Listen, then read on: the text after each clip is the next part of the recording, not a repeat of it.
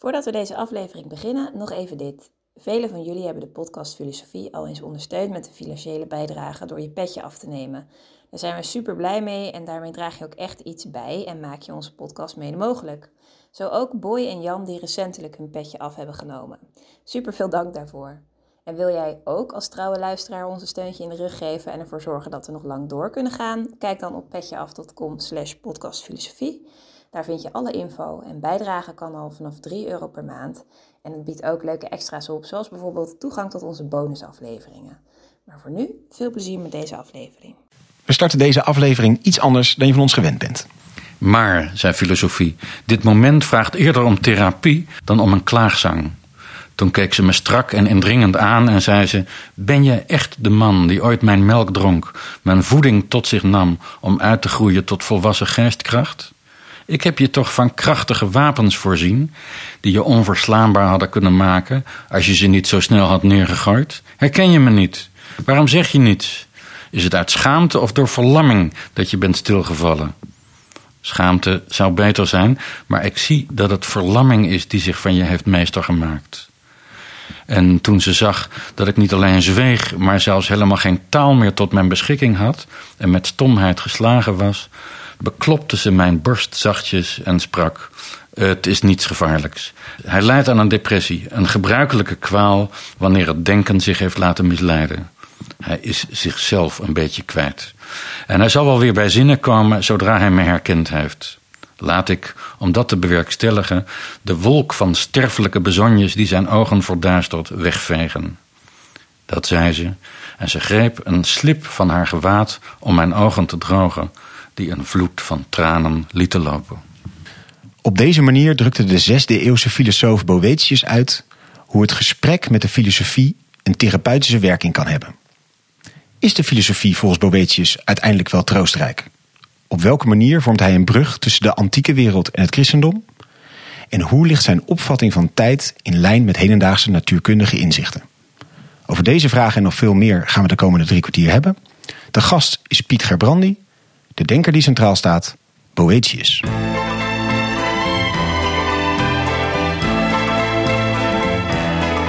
Vers les docks où le poids et l'ennui me le dos. Dag, goed dat je weer luistert naar een nieuwe aflevering van de podcast Filosofie van het Santre Erasme School voor Filosofie. mijn naam is Allard Amelink en het concept van deze podcast is wel bekend. Een hoofdgast, een presentator en een sidekick. En in ongeveer 45 minuten duiken we in het denken van één filosoof. Tegenover mij aan tafel Jozef Vaanders. Hey Allard. We hebben een mooie dag op pad met filosofie podcast maken. Ja.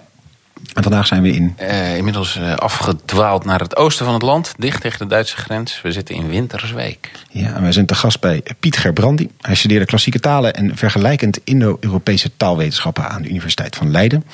Hij promoveerde met een proefschrift over de poëzie van H.H. Terbalkt en Jacques Hamelink. Gerbrandi doseert aan de Universiteit van Amsterdam en is tevens dichter, essayist en vertaler van klassieke werken. In 2019 verscheen van zijn hand de Nederlandse vertaling van Troost in Filosofie van Boetius. Dag Piet, welkom in onze podcast. Ja, hartelijk welkom bij mij thuis. Ja, mooi. Dank.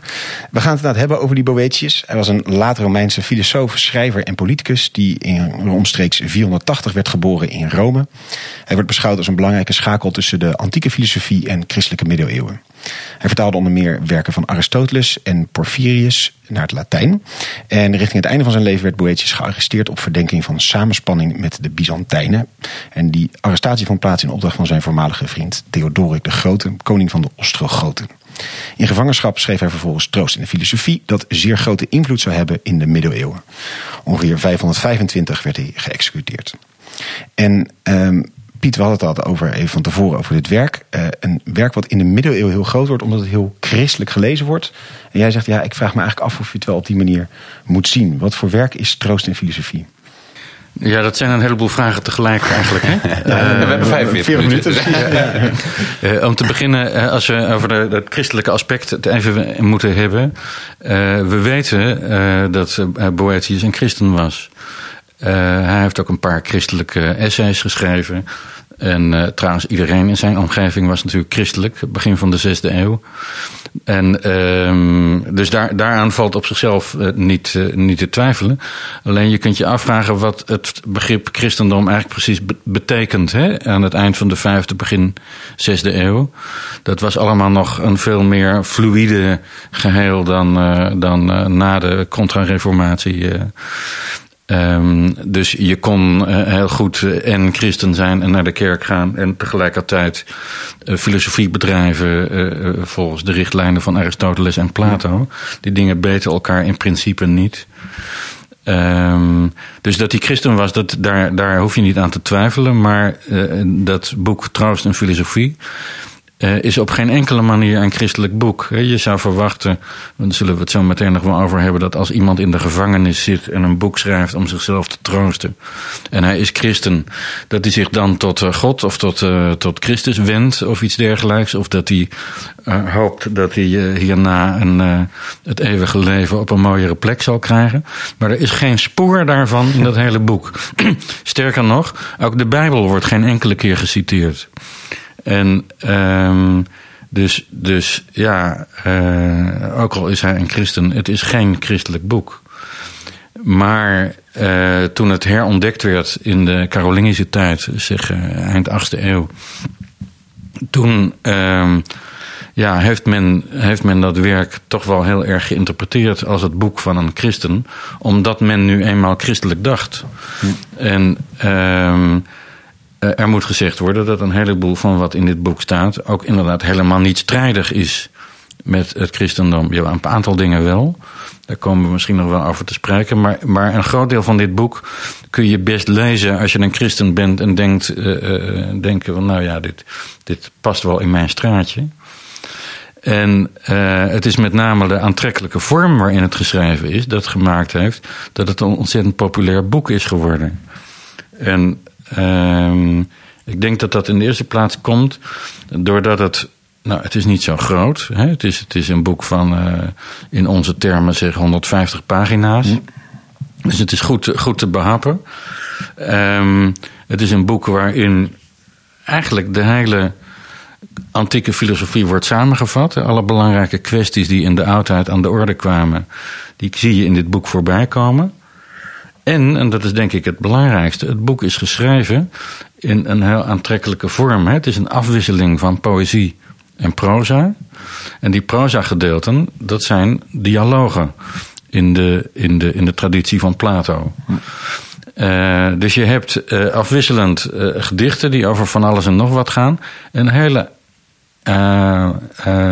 afwisselende vormen ook in het Latijn. Uh, het is heel duidelijk dat hij die hele literaire traditie gewoon goed, goed beheerst. En vervolgens heb je eigenlijk tamelijk levendige dialogen tussen een gevangene en mevrouw filosofie, die hem in zijn uh, cel kon bezoeken. En uh, die gesprekken die hebben uh, naarmate het boek voordat wel een steeds, steeds hoger abstractieniveau. Maar het begint eigenlijk heel huiselijk met, met ja, een man die zit te huilen in zijn cel. En, en, en treurige gedichten zit te schrijven. En uh, komt die filosofie binnen en die zegt: Hou nou eens op met dat gezeur. Wat is er met jou aan de hand? En dan vindt er inderdaad een soort, uh, soort uh, ja, therapeutisch proces plaats. Waarbij ze hem nou ja, eerst een beetje streng toespreekt. En zegt: van, Je moet ophouden met dat gezeur. En vervolgens zegt ze, herken je me niet? Hè? We, we, hebben toch vroeger een relatie gehad? Ik heb jou opgevoed. Dat zegt de, de filosofie, zegt filosofie tegen, tegen die gevangenen. En dan zegt hij, oh ja, oh ja. Dan herkent hij daar eindelijk. En dan geeft ze hem eerst gelegenheid om het flink te spuien over wat er met hem aan de hand is. Mag hij even zijn beklag doen over wat er ja, aan de hand is? Ja, dus dan heeft hij ook een soort redenvoering. En dat is dan ook weer kenmerkend voor dat werk. Dus alle verschillende genres zitten erin. Dus er zit echt een uitvoerige redenvoering in. In de stijl van Cicero, waarin Boetius, nee, ik moet zeggen, de gevangene zich verdedigt.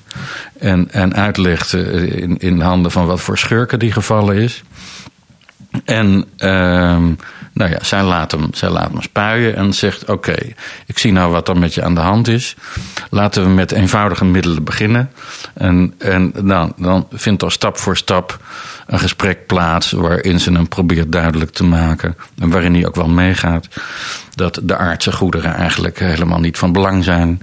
Dat uh, uh, geld en aanzien en, en macht en zo, dat dat eigenlijk totaal irrelevante dingen zijn. Het ware geluk moet je in jezelf vinden.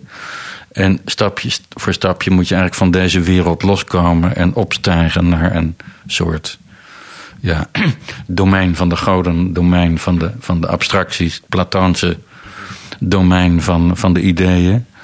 En op die manier kom je dan los. En uh, die gevangene die gaat daar ook goed deels in mee. Tot halverwege boek drie. Bestaat, bestaat uit, Dan uit, ziet er uit, meer vijf, uit vijf boeken. En dan aan het eind van, eind van, van boek drie... eh, zegt de gevangene tegen, tegen filosofie... ja, luister eens, ik vind het allemaal heel mooi en aardig... maar, maar volgens mij klopt hier iets niet. Volgens mij eh, eh, heb je me nu verstrikt in een soort, in een soort labyrint van cirkelredeneringen... En, en ja, wat heb ik hier eigenlijk aan? En, en tot verbijstering ook van, de, van, van mij als lezer zegt filosofie dan: ja, dat klopt. Ik heb inderdaad alleen maar cirkelredeneringen gebruikt. Want ehm, eh, eh, het goddelijke en het ene ehm, is ook iets wat in zichzelf besloten is en wat niks van buiten nodig heeft.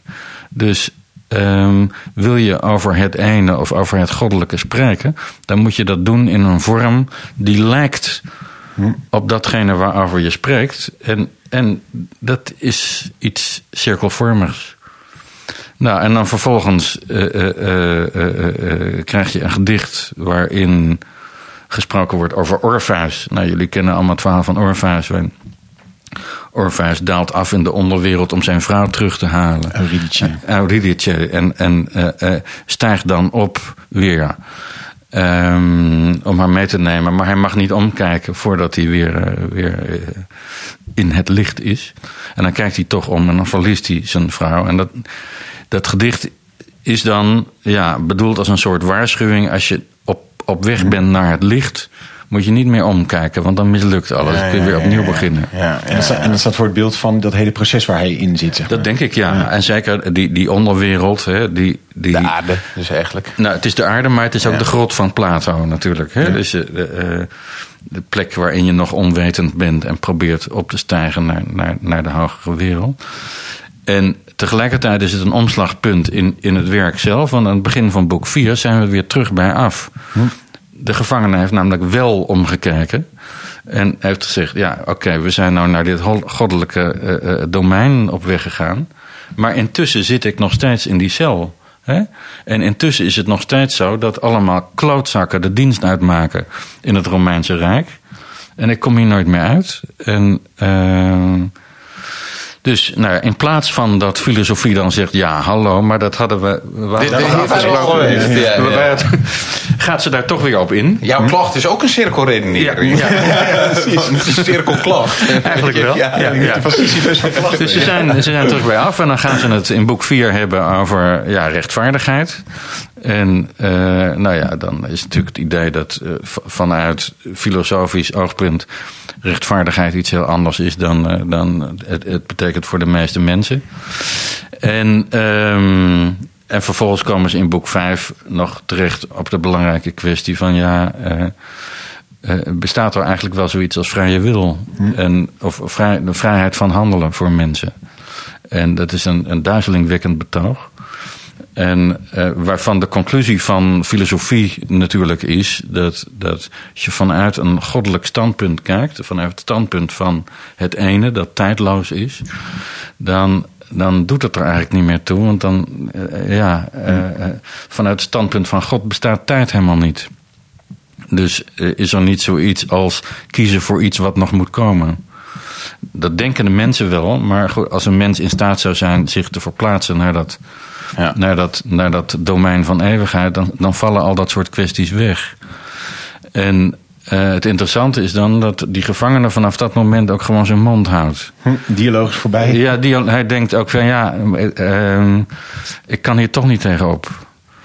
En, en, en dan, dan eindigt het eh, gesprek, het eind van boek 5, met, met de oproep van filosofie die zegt van nou ja, je kunt altijd nog bidden. Maar als er dan iets christelijks in zit, dan ja, komt nou ja, het goed, misschien ja, hier. misschien, Ja. misschien daar. Alleen, er is net volgens die hele redenatie uitgelegd dat bidden geen zin heeft. Vanuit het eeuwigheidsstandpunt. Ja, vanuit de eeuwigheid. Want voor God toch ligt niet. alles toch al vast. Ja, ja. Dus God zal niet op grond van jouw gebed eh, eh, eh, de stand der dingen gaan veranderen. Dus er zit ook wel wat tegenspraak in. Zeg maar. Ja, dat denk ik Ja. wel. En je zou dan verwachten dat er aan het eind ook inderdaad een, een, een gedicht nog komt, een gebed. Maar dat komt niet. Maar het geheel is toch, als je. Ik bedoel, de titel suggereert natuurlijk heel erg dat. Boetius van mening was dat ondanks alles er van de filosofie toch een soort troostende werking Ja, maar dat is gaan. een cynische titel. Is het Maar. Dat moeten, we, dat moeten we even nuanceren, want het Ja, woord troost precies. komt in het hele werk niet voor. Nee, maar waarom dan deze titel? Nou, Ik- wat, ja. Dat is de vraag. Hè? Dus Want, het- want, eh, op basis van de titel zou ik al zeggen... je kan natuurlijk ook zeggen dat filosofie helemaal niet troostend is... maar meer Nietzscheaans. Hè? Hoeveel waarheid verdraagt de mens? Nou, niet al te veel. Maar hier, hier, hier komt even een portie waarheid binnen... en sterkte met het trauma. Maar nou dat- ja, het is, het, het is dus omstreden ehm, of die titel echt van Boetius zelf komt. Aha, het boek is overgeleverd onder de titel De Consolatione Philosophiae. Dus over vertroosting van filosofie. Waarbij je dat van filosofie eh, eh, zou je ook nog op verschillende manieren kunnen opvatten. Wie moet er eigenlijk getroost worden? de filosofie. Dat zou nog kunnen. Maar gezien het feit dat ehm, eh, het hele woord troost in het boek niet voorkomt, zou het best kunnen zijn dat die titel van iemand anders is, dat die er later op geplakt is. Aan de andere kant, er bestond in de oudheid een genre troostliteratuur. Eh, een van de bekendste vertegenwoordigers is, eh, is eh, Cicero, die zichzelf heeft willen troosten voor het, het overlijden van zijn dochter. Ja. Dat is overigens niet overgeleverd, dat boekje. En van Seneca, de grote, grote Stoïsche filosoof, hebben we zelfs drie boekjes die, nou ja, proberen iemand te troosten. En eh, dat is in de, in de oudheid echt een, een, een, een eh, erkend genre geweest. Sorry, sorry, noem je troostfilosofie? Of troost... Nou ja, eh, troost. Iemand troosten. Ja. En dat zijn natuurlijk altijd boekjes die gemaakt zijn door, door filosofen. En ehm, het idee is dan natuurlijk dat, dat als je goed om je heen kijkt en goed nadenkt, zijn er altijd redenen waarom je, eh, waarmee je jezelf kunt troosten. Hè? Dus eh, bijvoorbeeld de overledene eh, is beter af nu hij dood is, of er is een leven na de dood, of het aardse geluk is maar tijdelijk, dus is toch. Hè? Je, als je even gaat zitten en je gaat voor jezelf een lijstje maken, wat voor dingen zou je zeggen tegen iemand die een dierbare verloren heeft, of wat zou je zeggen tegen iemand die diep in de put zit, en dan kun je zo een heel filosofisch lijstje maken van argumenten om iemand op te beuren. Nou, en dat gebeurt in al die troostliteratuur. En eh, veel van die argumenten komen in dit boek ook voor. Dus eh, Ja. wat dat betreft past het heel goed in het genre van de troostliteratuur. Alleen het paradoxale is dan dus dat, dat, dat je de indruk krijgt dat eh, in de loop van, van het werk dat troostproces spaak loopt. Ja. En dat is ook een beetje het wonder van dit boek natuurlijk. Je moet heel goed onderscheiden. Je hebt een man die in de gevangenis zit, Boetius, dat weten we. Die schrijft een boek. In dat boek is een verteller, een anonieme verteller, heel duidelijk geënt op Boetius zelf. Die verteller vertelt hoe hij in de cel zat en dat op dat moment iemand binnenkwam, namelijk vrouwenfilosofie. En dat hij toen met haar een gesprek had. En ehm, ja, dat betekent dat je dus nog, nog de filosofie, nog de gevangenen eh, kunt beschouwen als, als eh, de spreekbuis van Boetius. Eh, dat gesprek tussen filosofie en die gevangenen nou, ontwikkelt zich en loopt in mijn interpretatie althans op een ogenblik spaak. Maar de schrijver, Boetius, heeft het boek wel afgemaakt. En ehm, ik zou zeggen, ook omdat ik zelf natuurlijk een soort, soort schrijver ben, ehm, dat het, het proces van het schrijven van zo'n boek en van een, een mooi ding maken, waarvan je leest, weet dat het je laatste boek zal worden, dat dat op zichzelf een troostende bezigheid kan zijn. Ja, ja, ja, precies. En hij heeft ook echt zijn best gedaan. Je kunt het niet beschouwen als een, als een ja, eh, eh, eh, authentiek ego-document.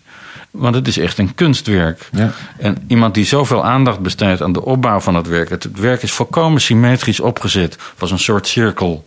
Hè? Ehm, Het sluit naadloos aan op die inhoud. Dus nou ja, zeker. Ja. Dus je hebt inderdaad die cirkelredeneringen van, van, eh, eh, van filosofie. Je hebt een soort cyclische wereldorde... die met neoplatoonse eh, ideeën te maken heeft. En het werk van ja, de Consolatione is ook echt helemaal cyclisch opgebouwd.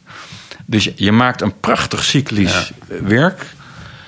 waarvan aan het eind ja, eigenlijk de afsluitende schakel ontbreekt. Namelijk dat gebed dat zou moeten corresponderen met, ja. het, eh, met, met het begin. En ehm, dat maakt het des te navranter. Dat je een Ja. perfect kunstwerk maakt... waarin je laat zien dat die perfecte wereldorde... leidt tot een kosmos... waarin voor de ongelukkige mens eigenlijk geen plaats is. Ja, En waarin de ongelukkige mens geen kant op kan. ja. En eh, dat is inderdaad een eh, wonderbaarlijke opbouw. En eh, ook dus al die citaten vind ik interessant. Dus dat hij in stijl refereert aan allerlei verschillende dichters en schrijvers en, en vormen. Dat is ook indrukwekkend. Dus dat hij ook, het is daarmee ook een tentoonspreiding van zijn eh, kwaliteiten. Ja, zeg ja, maar. ja, Dus absoluut. Het is ook, het is ook een, in die zin een, toch wel weer een soort ego-document om een soort laatste Ja, ultieme absoluut. truc te doen, zeg maar. Hij heeft zijn hele bibliotheek erin gestopt. Terwijl waarschijnlijk toen hij dit schreef... eh, hij geen beschikking meer had over zijn bibliotheek. Maar het kan natuurlijk best zo zijn dat bezoekers hem zo nu en dan... nog wel een, een, een paar boeken kwamen brengen. Maar dat weten we verder niet. Maar hij had het natuurlijk allemaal in zijn hoofd. Hij heeft inderdaad... ehm, alle literaire genres erin gestopt. Hè. Er zitten epische verhalen in, er zit lyriek in, er zit satire in. Eh, daar zit eh, redenvoering, ja, Cicero zit erin. Eh, filosofische dialoog, hè, imitatie van Plato. En eigenlijk alle belangrijke ehm, filosofische stromingen zitten daarin. Boek 2 is heel erg geënt op de Stoa. Hè? Op, op een poging om ja, via een soort zelfhulpmethode ehm, emoties achter je te laten en de wereldorde te ervaren zoals die is. Dat is heel stoïsch. Boek 3 is heel erg Platoons, Neoplatoons. Ehm, boek 4 en 5, daar zit veel meer Aristoteles in. Dus hij heeft, hij heeft eigenlijk alles wat hij wist geprobeerd daar op een organische manier in te stoppen. En dat maakt het ook ehm, eigenlijk tot de ideale introductie in, Ja. de, in de antieke wijsbegeerte. En, en dan die ontbrekende puzzelstuk. Dus dit, van dat hele bouwwerk, waarna dat, dat die crux ontbreekt, waardoor het daar een heel krachtig punt komt te liggen. Is hij daarin uniek? Is hij daarin de eerste in zijn tijd die dat vindt? Of is dat ergens ook nog weer een heenwijzing naar een. Nou ja, kijk, er zijn, er zijn tegenwoordig. eh, er wordt ontzettend veel geschreven nog over, eh, over Boetius. Er zijn tegenwoordig wel, wel eh, klassici filosofen. Die zeggen: ja, dit boek laat zien dat de antieke filosofie failliet is. En dat hij geen antwoord meer heeft op de grote vragen. Dus, zeggen ze. Is het eigenlijk een soort suggestie dat je naar een ander systeem moet, namelijk naar het christendom? Ja, hij kan, hij hij-? Maar je zou verwachten dat dat er dan in zou staan. Maar dat staat er dus niet in. Nee. Nee. Dus wat mij betreft is het juist een... Hij laat zien de triomf van de antieke wijsbegeerte... met de tragiek daarin... dat die, die, die, die, die, die, die redenaties van die antieke wijsbegeerder... leiden tot een visie op het universum... waarin ja, de mens een soort, soort hulpeloos Ja. zetstuk is. Ja. In die zin alsnog op een manier ook wel een beetje Nietzscheaans. Ja, trouwens. ja, ja, ja. Dus een van, de reden, een van de manieren waarop je dit boek ook zou kunnen lezen, hè, want het is een afwisseling van, van dialoog en poëzie. Je kunt het dus ook lezen als een tragedie. Ja. En eh, dat, dat is het volgens mij ook. Het, Ja. het is een, het is, het Ja, is waarin, echt- waarin de, de mens maar onderworpen is aan Ja, hè, ja. allerlei krachten waar hij toch geen invloed op Ja, heeft. ja, en, ja. en En de eigenlijke held is dan niet de gevangene. De eigenlijke held is de schrijver. Die het boek toch heeft afgemaakt. Hoewel die aan het eind gezien moet hebben. Dat hij zichzelf helemaal klem gezet had. Ja. Hij zit niet alleen in de gevangenis, maar ook En denken, metafysisch op- gezien Ja. zit hij helemaal klem. Ja. Ja. Nou, dat is toch heroïs? Ja. Ja, ja, ja, ja, ja. En, en is het... eh, Dus hij is eigenlijk dubbel gevangene. Ja, Ja. ja, ja. Zo- zo- zo- zowel in de reële wereld ja. als ook in, in, in de ideële of in, de- in, In, de in, wereld in de inleiding denken. van het boekje heb ik, heb ik hem ook vergeleken met, eh, met eh, Jozef K. uit, eh, uit het proces van Kafka. Ja. Eh, iemand die opgesloten zit in een, in een universum en gevangen gezet wordt, terwijl hij niet weet waarom. ja. fantastisch, ja. En is Dus, die, maar dat, die, dat maakt die titel wel eigenlijk inderdaad zo Heel ironisch. ironisch. Ja. ja, dat maar met als zo- enige vind ik wat mooi. Wat, je- wat je zei, Piet, is van, van dat, of is toch dat schrijfproces en deze, eh, dit ontdekken, ergens heeft dat iets troostrijk. Dat, het Ja. inzien van, je, van de staten heeft dan ook iets. Zeker? Het pad gelopen hebben en zeggen, ja, dat is bijna, dat is bijna maar- psychoanalytisch. Dus Ja. het proces zelf is op een of andere manier... Dat denk hè, ik, ja. Dat denk ik. Troost in Ondanks de vernietigende conclusies hè, zitten in het proces... Nou ja, en er is een, een, tegen- tegen- er is een, een mooi boek verschenen een aantal jaren geleden eh, van meneer Blackwood, heet hij geloof ik. Die ge- eh, heeft geprobeerd aan te tonen dat als je die gedichten achter elkaar leest en dat herhaaldelijk doet, dat er een soort een mantra-achtige eh, situatie ontstaat. En dat je die gedichten kunt lezen als een soort ritueel proces. En als je dat maar. Er zit ontzettend veel herhaling in. En we weten ook dat het in de middeleeuwen zo gebruikt is. Dus die gedichten die werden inderdaad eh, eindeloos gelezen. En ik kan me heel goed voorstellen dat als je in een contemplatieve eh, stemming wil komen, dat het helpt om die gedichten voor jezelf te prevelen. En daar is ook in de loop van de, we weten in ieder geval in de 11e eeuw, is er muziek bijgeschreven. Dus die gedichten werden ook gezongen. En het enige probleem is natuurlijk dat er zitten een aantal aspecten in die absoluut onchristelijk zijn. Eén aspect is bijvoorbeeld dat in de optiek van Aristoteles en Plato natuurlijk de kosmos eeuwig is. Ja. En dat eh, bij Plato eh, de ziel vanuit het domein van de, nou ja, van de wereldziel, dus extern in de materie komt, in het lichaam komt. Nou, dat is een totaal onchristelijke gedachte. En wat doen christelijke commentatoren dan dus? Die zeggen ja, maar het is een allegorie. Ja, ja, En als het een allegorie is, mag alles natuurlijk. Ja. dus dan lullen ze hem die om meer eh, een beetje recht. Ja, ja, ja. Nou ja, goed. En dus ik denk dat in de middeleeuwen zelf, eh, dat het, het was echt waanzinnig populair, het boek, eh, dat men het dus inderdaad als een troostboek gebruikt heeft. Om je te verzoenen met de werkelijkheid van ja, ja. het leven. Ja, en eh, dat, het waren ruige tijden natuurlijk vaak. En, eh, dus het is ontzettend vaak vertaald ook. Maar zit er ook iets... iets Waarheen dan bijvoorbeeld? Eh, Nou ja, de, de vroegste vertaling die we kennen is een vertaling in het Oud-Engels Ah. uit de 9e eeuw, gemaakt door of in opdracht van King Alfred the Great. Hè, dus dat is een, een, een- nou, een, grote, grote eh, eh, eh, koning in, Doet zijn naam vermoeden. in, in Engeland, die, die de kunsten en de, en de literatuur zeer stimuleerde. En, ehm, maar goed, er zijn ook redelijk vroege vertalingen uit in, in het Frans en, en, en, en het, nou ja, een Nederlandse vertaling is denk ik uit de 14e eeuw of 15e eeuw. Ehm, maar goed, ja, kennelijk was het een boek dat, dat veel mensen. Ja, en dus ook niet alleen in, in eh, hoge intellectuele kringen werd gelezen, maar dus breder. Omdat Ja. het dus naar landstaal werd eh, vertaald. ja, ja, ja, ja. Ik zou me zelfs kunnen voorstellen dat het bij kerkdiensten wel gebruikt werd. ja. En, en, en zijn er van, ah, als je dat hele werk, je, je- schetst nu natuurlijk als een, als een fantastisch bouwwerk met een symmetrie erin en, en die puzzelstuk die op Ja, met hele, helemaal middenin ook een hymne aan God, hè? Kijk, Precies middenin. Dus als je het boek, ja, niet, niet, eh, ja, er zit, als je het boek openslaat en, en precies eh, halverwege, ehm, ja, dan staat er een hymne aan het opperwezen. Heel platoons allemaal, maar goed.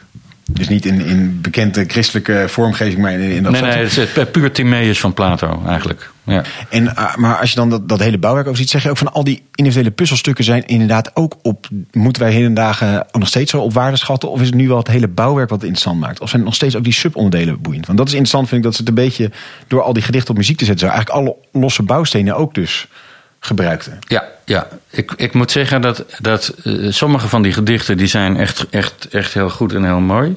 Maar sommige eh, voelen ook een beetje aan als corvée. Hè? Dus, eh, eh, eh, dat hij gedacht heeft, nou, hier moet weer een gedicht komen. Welk thema moet erin? Welke vorm zullen we deze keer kiezen? Eh, wat bijvoorbeeld in, in eh, nou, misschien wel de helft van die gedichten voorkomt, in ieder geval een derde van de gedichten voorkomt, is een verhaal over de cycliciteit van de kosmos. De seizoenen en de jaren en de, en de planeten enzovoort. En ehm, als je daarop gaat letten, dan denk je na een tijdje, hou nou eens een keer op. Nou, nou, nou weten we het wel. Ja, cyclisch verhaal. Dat maar maar eh, ja, je kunt je wel, voorst- wel voorstellen dat, dat als je daarin gaat hangen en je gaat dat voor jezelf prevelen, dat je, dat je daardoor. eh, een soort trance komt. Ja, tot rust komt. En dan denk je, oh ja, alles gaat gewoon door en alles komt terug en alles komt op zijn pootjes terecht. Ja. Zou je zeggen dat er ook iets stoïsch in zit? Nou ja, zeker in boek 2, hè? Ja. In boek 2 eh, wordt echt stelselmatig worden, worden dus eh, rijkdom en macht en aanzien en ehm, eh, ja, wordt, wordt eigenlijk eh, eh, eh, uitgeschakeld. Ja. Er wordt duidelijk van gemaakt dat dat, dat dat totaal irrelevant is. En de argumenten die daarvoor gebruikt worden, die kun je zo terugvinden bij, eh, bij Cicero onder andere. Ja. Eh, en, en van de eh, bekende argumenten is dat komt uit, uit de droom van Scipio, van, van Cicero.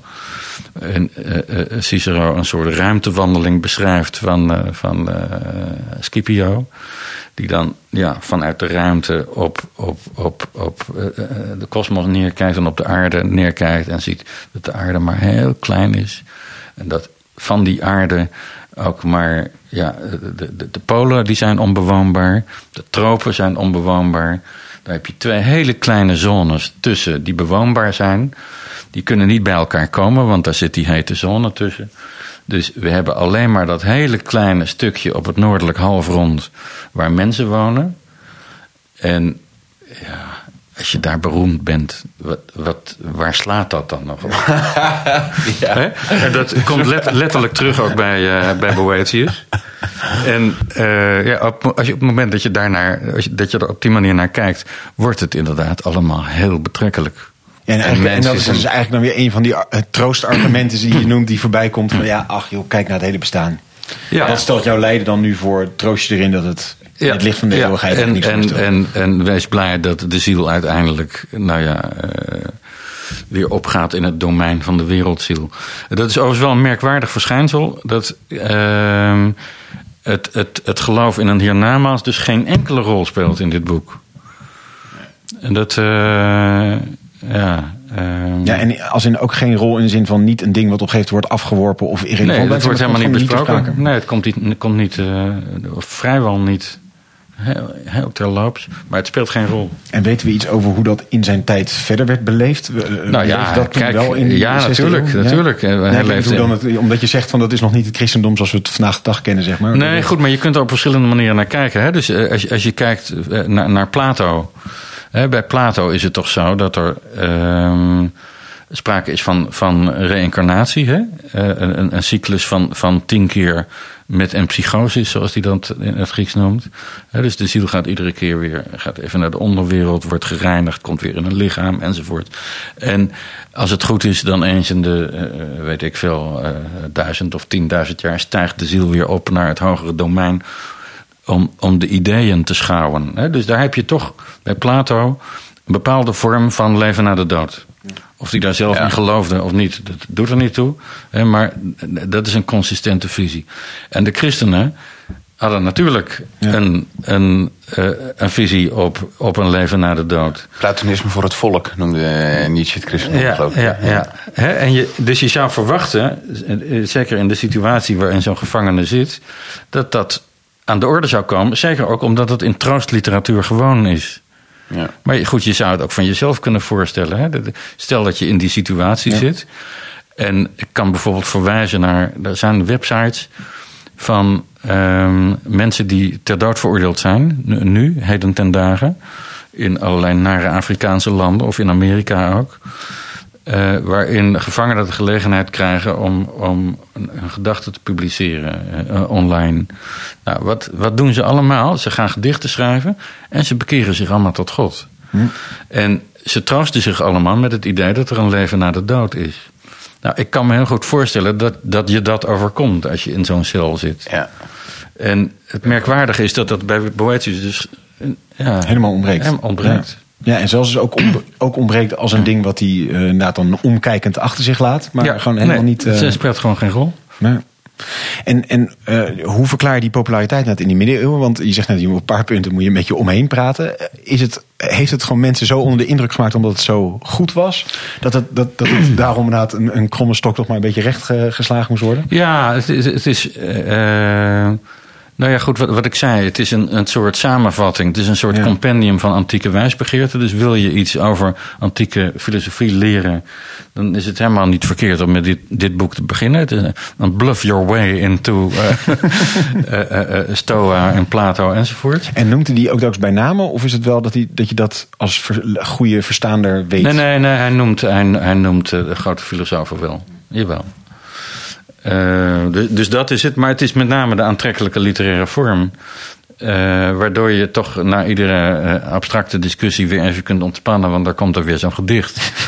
En, Ja. hè, en, en op sommige punten is die discussie ook echt heel levendig. Soms ook niet hoor. Dan, dan zijn er eindeloze betogen. Maar ehm, het, ja, het is literair gezien een heel, een heel knap, knap boek.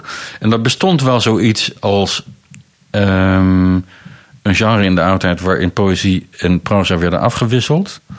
Eh, Dus, dus we zijn, er zijn wel een paar andere boeken waarin dat ook een beetje gebeurt. Maar dit is het enige boek waarin het zo consequent gebeurt. En waarin het zo, zo, zo prachtig organisch is opgebouwd. En kennelijk inderdaad ook heel systematisch. Want in dat midden dus dat lof dicht aan het opperwezen. Dus het is echt een soort bijna architectonische bouw... Ja, waarin al die absoluut. stijlelementen Ja. eh, een plek hebben. En dat is echt een unieke schepping. Daar is geen, geen, enkel, geen enkele parallel, geen enkel boek dat dat, dat, dat ook zo doet. En eh, ja, dat is, dat is echt een wonder. Eh, eh, helemaal aan het eind van de oudheid. En dan eh, iemand in zulke benarde omstandigheden. Ja. Dat hij zoiets prachtigs schrijft. Ja, maar ook dat die kennelijk dat, ook dat systematische erin zit. En Je, je, zou je toch heel erg kunnen voorstellen... ja, je geeft je gewoon wat over aan wat gevoelens. Je schrijft wat Ja. gedichten, weet je, zo. Wat willekeurig voor de vuist weg. Om, eh, Ja. Met je executie in aantocht. Ja. Maar hij, hij heeft dan ook nog helemaal een soort van de discipline? Of, Nou ja, hij, hij heeft kennelijk heeft hij de, de signalen gekregen dat hij, dat, hij, dat hij nog wel een paar maanden had. Ja, anders ga je ook niet aan iets omvangrijks beginnen. En het kan best zijn hoor, omdat hij was natuurlijk een, een, een, een, een belangrijke senator, dus hij had wel een belangrijk netwerk.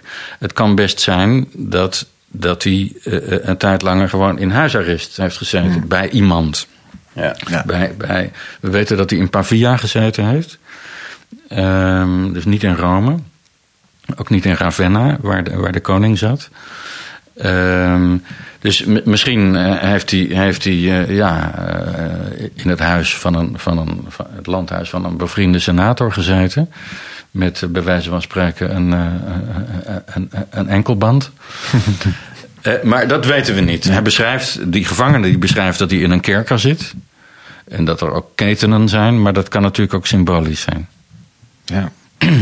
En als we kijken naar dan, eh, hebben we zeggen hij is populair in die middeleeuwen. Hoe, hoe gaat het daarna met hem? Want in, je noemt al meermaals uh, Nietzsche. Joost. Het is natuurlijk zeker door die, ik noem maar even de ontbrekende puzzelstuk, is hypermodern eigenlijk. Ja, dat is waar, maar ehm, zijn populariteit loopt, eh, eh, loopt toch echt eh, flink terug in de Renaissance. Ehm,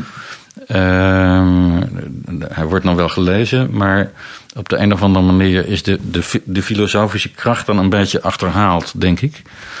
Eh, om verschillende redenen. Eh, de, de hele Plato en de hele Aristoteles kwamen weer beschikbaar. Een nieuwe wetenschap ontstaat. De christelijke kerk heeft een heel duidelijke dogmatiek. Dus dat zijn allemaal redenen waarom vanaf die tijd dit werk eigenlijk alleen nog maar een soort eh, literair werk wordt Ja. en, en filosofisch minder belangrijk. Ehm, en pas, nou ja, ik denk de laatste, laatste, laatste 70 jaar of zo, eh, zit het ook filosofisch weer helemaal in de lift. eh, is bijvoorbeeld duidelijk geworden dat die duizelingwekkende redenaties over de tijd, eh, tijd en eeuwigheid in boek 5, ehm, dat die heel origineel zijn. Hij brengt er een aantal dingen bij elkaar die nog niet eerder bij elkaar gebracht waren. En opmerkelijk genoeg, dat vind ik ook heel spannend, is datgene wat hij over tijd zegt, eigenlijk heel goed te verenigen met wat moderne natuurkundigen over tijd zeggen. Namelijk dat fysisch gezien tijd irrelevant is. En er is ook een hele mooie. Eh, ik heb hem ook ergens geciteerd in mijn inleiding. Een brief van Einstein aan, ik geloof, een, een, een- vriendin die net haar echtgenoot verloren was. Waarin hij haar probeert te troosten. door te wijzen op de irrelevantie van tijd. Tijd. En dat kun je naadloos naast. En dat, was, en dat was die redenering van vanuit een goddelijk of een van de ene perspectief is er geen eh, later en nu, dus is de tijd. Dus is verlies ook, ook eigenlijk een. was er altijd al en ja. is er, zal er altijd zijn. Ja, En nou ja, ver- verlies bestaat dan dus nee. niet. nee, want eh, het is er en het is er niet, maar dat is allemaal in een eeuwigheidsperspectief. Ja, ja, Eh, ja, ja, ja, Ja, het is ja. niet, niet, niet vanuit een essentieel perspectief moeilijk inleefbaar, maar... Ja, nou ja, goed, dat is inderdaad Nee, helemaal het is dat, dat probleem. Scipio in de ruimte eh, perspectief achtig ding. Ja. Nee, en de, die natuurkundigen komen daar natuurlijk ook niet uit. Ik las eh en naar aanleiding hiervan ook dat boek van eh, Carlo Rovelli over, eh, over tijd. Ik weet niet of jullie dat kennen. Het is eh, fascinerend overigens. Rovelli is een eh, natuurkundige uit Marseille, Italiaan. Die veel schrijft over nou ja, de modernste kosmologische theorieën. En die heeft onder andere een boek over tijd geschreven. Waarin hij probeert ja, tijd te deconstrueren. En dat lukt heel goed. Stap voor stap legt hij uit dat tijd eigenlijk niet bestaat. Maar vervolgens moet hij gaan uitleggen waarom wij tijd dan wel ervaren. En daar komt hij niet uit. Nee, Ook dat is een doodlopende Ja, redenering. daar komt hij natuurlijk niet uit. Nee, voor, voor ons mensen, ja, je kunt wel, wel ja, in die theorieën geloven en die theorieën beredeneren. Maar Dat is toch ook wij een andere ervaren werkelijkheid. het leven als iets daar waar, waar een richting in zit. Dus ook dat was een diep tragisch boek. Eigenlijk wel, eigenlijk wel ja. Ja, en want, goed, dat is interessant. Het zou eigenlijk best een perfecte aanleiding zijn inderdaad, om een heden te dagen filosofie of een beetje eh, existentialistische filosofie achter te koppelen. Nou goed, omdat je daar toch in dan deze hele deconstructie van het universum inderdaad toch je ja, geworpen plek ergens hebt. Dat, eh, Ja. Tot slot misschien, eh, de- de- hoe vertaal je zoiets als je al die literaire eh, eh, verwijzingen erin hebt zitten qua stijl, et cetera. Eh, die ken jij, die kennen wij met een beetje middelbare school, eh, klassieke talen al niet. Eh, eh, hoe, hoe breng je zoiets over in een boek? Dat lijkt me een hele lastige puzzel. Nee, je kunt het boek natuurlijk op een heleboel verschillende niveaus lezen. Hè? Dus als je, als je niks van de klassieken weet, eh, dan kun je dit gewoon lezen en meegaan met het verhaal en met, met de gedichten. En dan, ik heb natuurlijk wel voetnoten geplaatst om, om, om te laten zien waar de dingen vandaan komen. Maar het is helemaal niet erg als je dat niet, als je dat niet oppikt, omdat hij alles namelijk gewoon uitlegt. Eh, hij heeft onder andere eh, ergens in boek 4 heeft hij een gedicht over Odysseus. Die bij de tovenares Kirke aankomt. En, eh, ehm, maar je hoeft eigenlijk de Odyssee niet te kennen, toch om gewoon dat verhaal te snappen. Dus ehm, als je gewoon vertaalt wat er staat. Goed, je probeert dat natuurlijk in een stijl te doen die, die, die aantrekkelijk is, die dicht bij het Latijn ligt en anderzijds eh, eh, eh, ja, hedendaags is. Als je dat dan, als je dan, dan vertaalt, dan is het volgens mij van zichzelf al een heel leesbaar boek. Ehm, en het Latijn is eigenlijk ook niet zo verschrikkelijk moeilijk. Het is eigenlijk, ehm, nou ja, goed, goed klassiek, klassiek Latijn. Ehm, dus de problemen zitten denk ik niet in, eh, in het Latijn en ook niet in de weergave daarvan. De problemen zitten eerder in de interpretatie. En daar kun je dus verschillende kanten mee op. Ja.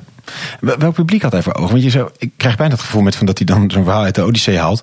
En dat zo uitlegt dat het voor een leekpubliek te begrijpen is. Want schreef hij dat dan ook haast met een op de drempel van een nieuwe tijd doorgeven van die verhalen? Of is, is dat een. een Nou ja, dat is, dat is heel moeilijk te bepalen. Hè? Dus het, het kan heel goed dat Boetius zelf nog gedacht heeft dat, dat het met de klassieken dat het gewoon door zou gaan. Hè? Hij had natuurlijk niet het idee, de, de middeleeuwen beginnen na mij. Hè, zo, zo werkt het natuurlijk niet. Maar op de een of andere manier moet hij toch wel beseft hebben dat eh, een aantal dingen aan het verdwijnen waren. Onder andere de kennis van het Grieks. Ja. Anders was hij niet begonnen aan dat hele project van Aristoteles vertalen. Ehm, dus hij, hij, hij moet wel beseft hebben dat, dat ja, het publiek en de smaak van het publiek aan het veranderen was. Ja. Ja. Ehm, maar hij heeft het natuurlijk wel geschreven voor, voor intellectuelen. Maar ja, goed, daar had je, die had je in verschillende soorten Soorten en maten, hè? Ja. Precies. Ongelooflijk interessant verhaal, Piet. Ik eh, vind het heel interessant. Eh, dit nodigt buitengewoon uit tot, eh, tot het lezen ervan. Met dan misschien dus, de wetenschap dat de poëzie die tussendoor zit... je af en toe in mantra voor moet lezen... om ze misschien wat eh, behapbaar te maken. Ja, maar, in het Latijn natuurlijk eigenlijk. Hè? Ja, oké, nou goed. Ik, ik zou kijken of Ah, ik kan altijd ik zou kijken of we die tijd ooit weer vinden om dat af te stoffen. We hebben gesproken met Piet over Boetius. Een denker die wordt geplaatst op het snijvlak van de antieke wereld en de christelijke wereld. Maar is het nou wel zo'n christelijk boek, vroegen we eigenlijk aan het begin. Eh, nou, eh, Boetius was een christen zoals in die tijd eh, nagenoeg iedereen het was. Maar wat betekent dat nou eigenlijk in die zesde eeuw? Nou, wat opvalt is dat het hele boek eigenlijk helemaal geen christelijk boek is. Het, het bevat eigenlijk geen enkel spoor van de Bijbel en ook niet bijvoorbeeld van een hiernamaals. En ook de titel die er mogelijk door anderen aangegeven is, Troost en Filosofie, geeft aan dat het primair over filosofie gaat. Het boek is dan tegelijkertijd wel een enorme kraker in de, in de middeleeuwen, eh, herontdekt door de Carolinische eh, mensen. En toen juist heel erg geïnterpreteerd als heel christelijk. Maar ja, ergens klopt dat dus niet. Het is inderdaad niet enorm strijdig met christendom, maar zo expliciet is het niet. Waarom het zo'n bijzonder werk is, is vooral eh, de vorm. Het is een aantrekkelijke vorm. Het is namelijk niet heel dik, ongeveer heen te dagen 150 pagina's. Het biedt een soort samenvatting van antieke filosofie. En het is een boeiende afwisseling tussen proza en poëzie. De proza zijn dialogen, een beetje in de stijl van Plato. Maar er komen allerlei verschillende vormen, ook redenvoeringen, et cetera, voorbij. En die eh, dialogen zijn tussen de gevangenen die eh, opgesloten zit en aan het begin wenend zit om zijn eh, treurige staat. En eh, vrouwenfilosofie. Is een huilende man in het eh, begin in zijn cel, die, die schrijft gedichten. De filosofie komt langs en zegt, joh, wat is hier toch aan de hand? Stop met zeuren. En eh, in eerste instantie herkent de gevangene eh, haar niet. Eh, maar zegt, joh, ik heb jou toch opgevoed, we zijn lang samen. Oh ja, inderdaad. En het begint dan met een redenvoering... waarin de gevangene mag uiteenzetten waarom het allemaal ontevreden, onterecht is dat hij daar zit. En langzaam komen er eigenlijk allerlei troostelementen voorbij. Zo noemde Piet ze uit die een bredere literaire traditie is. Bijvoorbeeld, ja, aardse goederen zijn niet van belang. Geld en macht, daar gaat het toch allemaal niet om. Het ware geluk zit in opstijgen naar het domein van die ideeën. Nou, dat gaat allemaal een prachtig pad tot boek drie. Eh, de gevangene gaat al die tijd mee. En dan plotseling eh, ontdekt hij eigenlijk... ja, er klopt hier iets niet. Ik raak verstrikt in een labyrint van cirkelredeneringen. En klopt, zegt de filosofie dan, dat heb ik net bewust je daarheen geleid. Want het goddelijke, het ene, is ook in zichzelf verkeerd. Is ook een soort cirkel. Dus ik breng, breng je bewust op deze plek. En dat is eigenlijk een soort schellen van de ogen moment. Of een uh, Orpheus moment. Uh, Orpheus mocht niet omkijken naar Eurydice en doet dat toch. En ze stort in de, in de diepte terug. Um, ja, zo is het hier eigenlijk ook. Als je naar dat licht onderweg bent, moet je niet op een gegeven moment de ontnuchtering krijgen. En nuchter om je heen kijken. Want dan word je weer teruggetrokken nou, naar de aarde toe of naar de grot van Plato toe. En vervolgens gaan we in boek 4 weer terug. En dan zijn we eigenlijk een beetje terug bij af. Uh, de gevangene zegt, ja, ik zit nog steeds hier in die gevangenencel... en ik ga nog steeds misschien dood. Oh, dat gaat allemaal niet uh, de goede kant op. En dan komt er een exposé over rechtvaardigheid... over dat nou, de filosofie dat op een andere manier ziet dan misschien de mens. En op het eind een vraag over de vrije wil en de vrijheid van handelen. En dan wordt eigenlijk uitgezoomd buiten deze wereld gekeken naar... vanuit het perspectief van de eeuwigheid, perspectief van God... bestaat er geen tijd en dus kun je ook niet kiezen. En dat plaatst natuurlijk het hele aardse bestaan in een compleet ander licht. En op, in opvallende gevangenen zwijgt vanaf dat punt. En dan eindigt de filosofie, vrouwenfilosofie, met een, met een soort uitnodiging. Je kunt altijd nog wel bidden dan. Alleen dat gebed op het eind ontbreekt. Dus dat laatste puzzelstukje eigenlijk, wat dan een soort het ultieme antwoord zou moeten zijn op het huilen aan het begin, dat ontbreekt. Het laatste bouwsteentje blijft uh, onbeantwoord. Het past dus in een bredere lijn van troostfilosofie. Een beetje wonderlijke titel, troost en filosofie. Want het is dus helemaal niet een werk wat uiteindelijk dan een troostrijk... ach, het christendom is het antwoord of iets anders. Het past wel in die traditie van troostfilosofie. Cicero, uh, Seneca, waarin allerlei verschillende argumenten eigenlijk worden genoemd... om nou, de menselijke omstandigheden wat te verzachten. Um, en uh, het, zoeken is wel een beetje in dit alles van uh, wie is welke stem. Het interessante is natuurlijk dat Boetius lijkt het meest misschien op die gevangenen. Maar is natuurlijk ook die stem van de filosofie. Al die stemmen komen daarin samen. En dat hele boek is wel af. En het je zou misschien kunnen zeggen, oppert Piet mooi, dat het hele schrijven, het hele bouwen van dit kunstwerk, dus het filosoferen zelf, een vorm van troost is. Dus daarmee is het misschien wel een titel die toch wel zou kunnen passen bij Boetius zelf. Al is het dus de vraag of hij zelf die titel daar aangegeven heeft. Een kunstwerk inderdaad, omdat het gaat over een cyclische wereldorde, maar het ook een helemaal symmetrisch opgebouwd werk is. Met dus in het midden perfect een mooie ode aan het opperwezen. Maar goed, uiteindelijk dus die sluitstuk van dat de mens eigenlijk ja, geen plaats heeft of geen uh, ja, logische plek heeft in dit hele universum. Het heeft daarmee ook dus iets van een tragedie. Er komen allerlei verschillende literaire stijlen voorbij en filosofische stromingen. Iets uh, van dus een tragedie met als held ja, de gevangene die zichzelf eigenlijk al dus gevangen zag in fysieke zin, maar op het eind ook in denken gevangen komt te zitten. Uh, Piet vergeleken met, uh, met Jozef K. van, van het proces van Kafka. Iemand die dus helemaal klem komt te zitten. ja, en daarmee dus echt de ultieme tragische held is. Um, het filosoferen het als troost. Je ziet volgens dat in die middeleeuwen eigenlijk dat laatste stuk van ja, het ontbreken van dat puzzelstukje buiten beschouwing wordt gelaten. Veel van zijn gedichten die in het werk zitten worden bijvoorbeeld op muziek gezet in de middeleeuwen. Er zijn al vijf vroege vertalingen naar het Oud-Engels. Um, dus het, blijkbaar was het ook gelezen in een bredere kring dan alleen intellectuelen die het Latijn beheersten. Um, en uh, het wordt dus heel populair in die middeleeuwen, ondanks dat er dus best ook wel wat christelijke elementen in zitten. Bijvoorbeeld over de eeuwige kosmos, de positie van de ziel. En dus vooral ook dat geen hiernamaals. Wat zowel in de middeleeuwen natuurlijk onlogisch is. In de tijd van uh, onlogisch is. En ook wel ergens in het levensmoment van Boetius onlogisch is. Omdat dus ook veel ter dood veroordeelden vandaag de dag zich tot God bekeren op het moment dat ze de doodstraf wachten. Dat is toch blijkbaar een essentiële behoefte om dan jezelf in uh, een eeuwigheidszin te denken. Uh, dat ontbreekt volledig. Ook niet iets als iets wat wordt afgeworpen. Waarom die populariteit? Vanwege ja, die literaire kwaliteiten. Vanwege die fantastische vorm. Je ziet volgens dat in de renaissance terugloopt. Mensen gaan dan Plato en Aristoteles zelf lezen. De kerk krijgt een eigen dogmatiek. Pas de laatste 70 jaar zie je eigenlijk dat uh, weer een beetje terugkomt in filosofische zin. En interessant is dan bijvoorbeeld het laatste stuk uit boek 5 over tijd en eeuwigheid buitengewoon origineel is. En ook op een bepaalde manier ja, lijkt te passen bij wat vandaag de dag natuurkundige inzichten zijn over de tijd. En um, Piet haalt dus ook in zijn vertaling een brief van Einstein aan die dat uh, ja, eigenlijk een soort uh, het boetische argument van buiten de tijd uh, en dat dan de tijd irrelevant wordt, biedt, aanbiedt als een vorm van troost. Iets wat dus vandaag de dag eigenlijk plotseling natuurkundig aardig lijkt te kloppen. En buitengewoon interessant verhaal van zowel het grote bouwwerk als dus de losse puzzelstukken. Heel hartelijk dank Piet voor een bevlogen verhaal hierover. Dankjewel, graag gedaan. Mooi samengevat. Dank. En uh, dank ook Jozef. En jij natuurlijk heel hartelijk dank voor het luisteren. Um, fijn dat we altijd weer mooie afleveringen mogen maken. En natuurlijk in zulke grote getalen luisteren. Blijf dat vooral doen en deel deze aflevering met mensen die hem ook moeten horen. Tot de volgende keer.